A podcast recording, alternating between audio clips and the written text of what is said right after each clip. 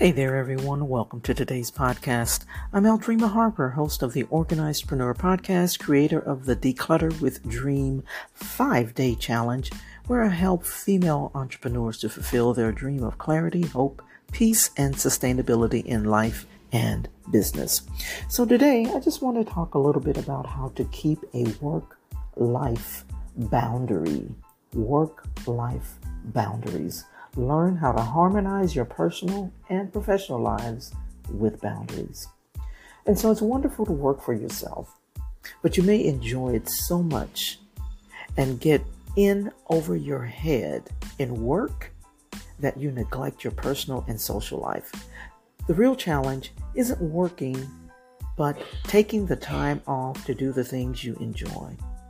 It's tough to make time for yourself when you have deadlines, projects to complete, a list of things to do as long as your arm, and clients and customers asking for work, right?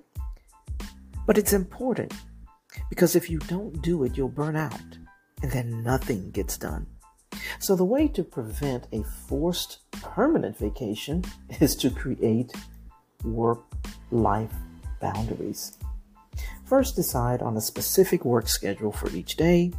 One of the nice things about working for yourself is that there isn't any particular schedule.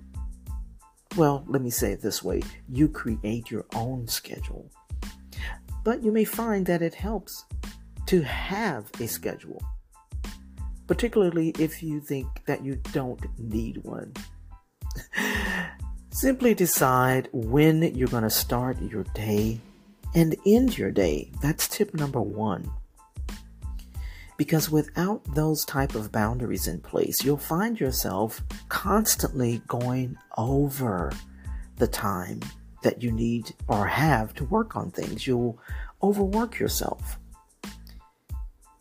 For example, I start the day with an hour of quiet time perhaps a cup of tea or a light breakfast, and sometimes some harmless distraction.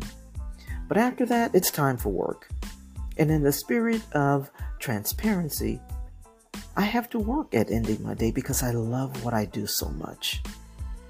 And so when you're off work, resist the urge to check your email or do anything that's business related.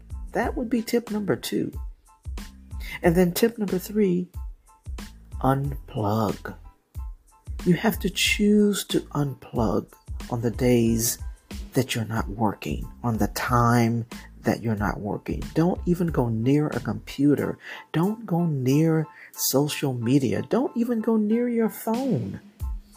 And so these are the three tips that I have for you in order to create personal and professional boundaries for your life.